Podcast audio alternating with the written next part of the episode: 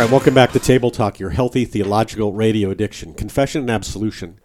The Small Catechism, fifth chief part, is talking about the third way that uh, a Christian can make confession before God, and that's going to your pastor individually or privately. And we extol that as Lutherans, and it's been making a comeback over the last 50 years in uh, American Lutheranism, and rightly so. But we'll have more to say on that, of course, later in other programs. There are two other ways, again, by way of review, that you make confession before God, and you make your confession fully expecting that you're forgiven for Christ's sake, and for Christ's sake alone. And that's what we're talking about. You can confess your sin to God anywhere, anytime, any place. And as a pastor, I'm very concerned that people do this.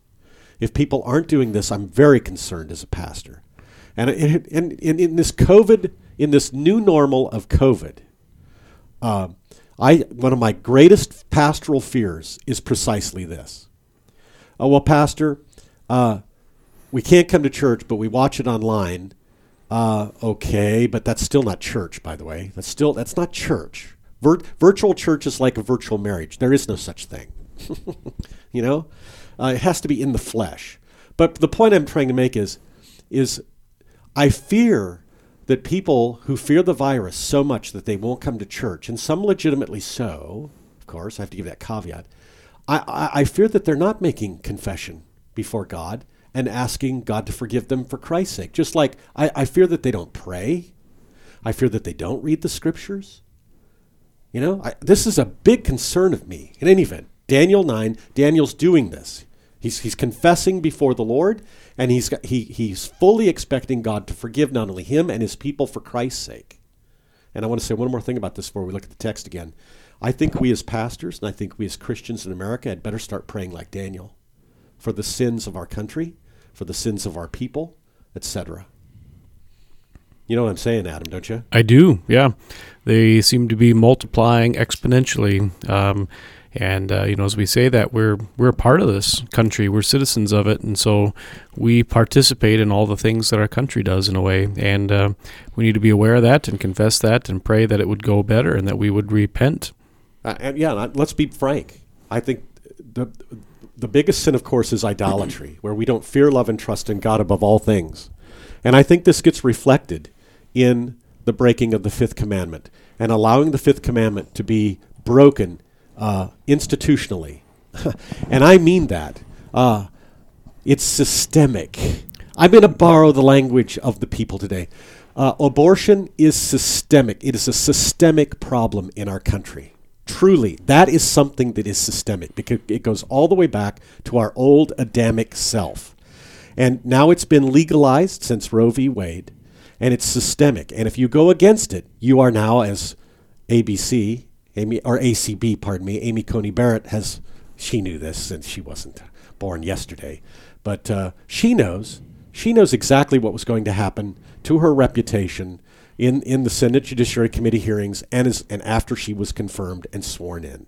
She knew exactly what she was up against. So I forget. Um, the, the senator from the East Coast, I can't remember his name off the top of my head. He looks like uh, the Grim Reaper.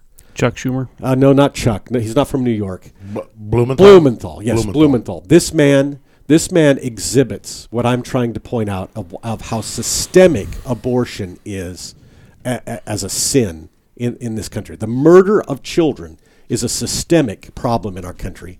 And it needs to be, and my point here is this we as Christians must pray. And we must pray for Blumenthal's repentance. Seriously, we must pray for our country's repentance on this issue because there are six things the Lord hates, and a seventh that is an abomination. Read Proverbs 6. And one is shedding innocent blood. Shedding innocent blood. And this this is this is the problem in America. So you and and by the way, Can go we, ahead. Well, I was going to say that's one of the problems, right? Yeah. Um, we need to be honest about. Uh, we've set up our government uh, into the place of God, and even in a sense, we've made some of our uh, founding fathers into pagan deities in the sense that we look back at them, you know, chopping down cherry trees or whatever. Uh, we uh, allow riots in the street, which is theft against the seventh commandment uh, and destroying people's property. We have you know, if you watch TV and you flip through during the day, you have all those uh, gossip TV shows that are on. I don't know what their names are, but I've seen them before.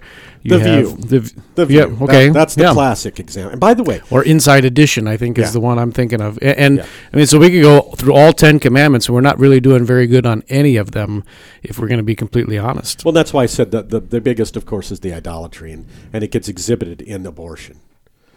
And, and you can just go down the list. Yeah, definitely. But let's learn from Daniel. And this is why at Trinity, and I'm going to say this again, I'm going to repeat it because uh, I've talked with Pastor Scott Porth at Emmanuel Eagle about this, and uh, I talk to anybody I can about this. That when, when pastors lead their congregations in prayer, don't be general on these topics, be specific. So, for example, I'm begging not only the people at home to pray this way, but pastors to lead their congregations to pray this way. Because here we are at election time, and these are big issues. We, we must pray to God to raise up men and women in authority over us that are of the highest integrity, who are not given to bribes, corruption, or immorality. That God will use these men and women in authority over us to protect the innocent, the poor, the elderly, and the unborn, as well as properly prosecuting and punishing all criminals, terrorists, and anarchists so that we can live in peace. See how specific this is? In addition, I think we need to pray this way. And you can use your own words, of course, but I'm just setting this down as a pattern. That we ask God to repent or properly remove all those in authority that brazenly work to destroy God's good gifts of family, life in and outside of the womb, gender, true justice. Okay? These kinds of things. And I then- love it. I love it. And then let's go on. This is like Daniel. This is like Daniel. Maybe you can get a job at Synod writing those uh, "Let Us Prayer," "Let Us Pray" prayers that the Synod puts out every week for the one year and three year series. That, in some respects, are very good, and in other respects, are the very generic kind of praying that you talked to, talked against earlier on. Yeah, yeah. It's one thing to just pray, just pray in general, and we pray for the authorities, and then that's it. We need to be more specific. And let me add the this: we need to specifically pray that God will end legalized abortion, infanticide, and euthanasia in this country. And and we've got to start doing that. I've learned this from Daniel nine. Daniel doesn't pray generically; he's very specific about what Israel's sins are.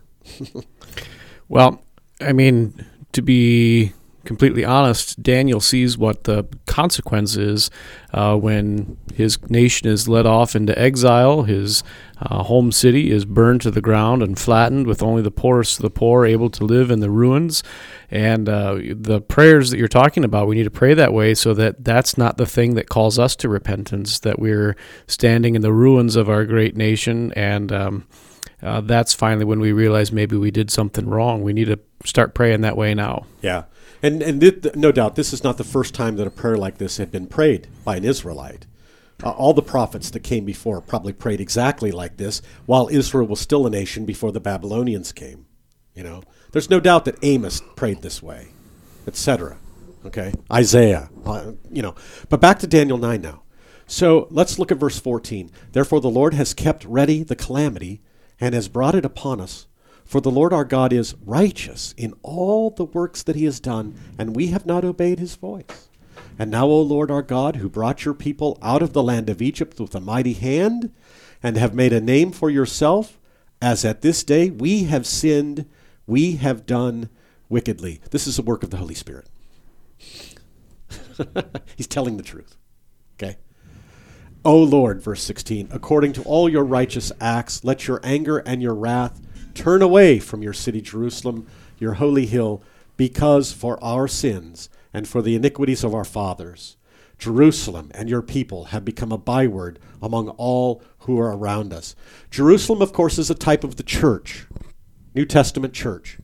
And, uh, you know, the church will always remain. Jesus says the gates of hell will not prevail. However, we do not have a promise from the Lord that the church will remain like in Murdock, Nebraska, or in Lincoln, Nebraska specifically.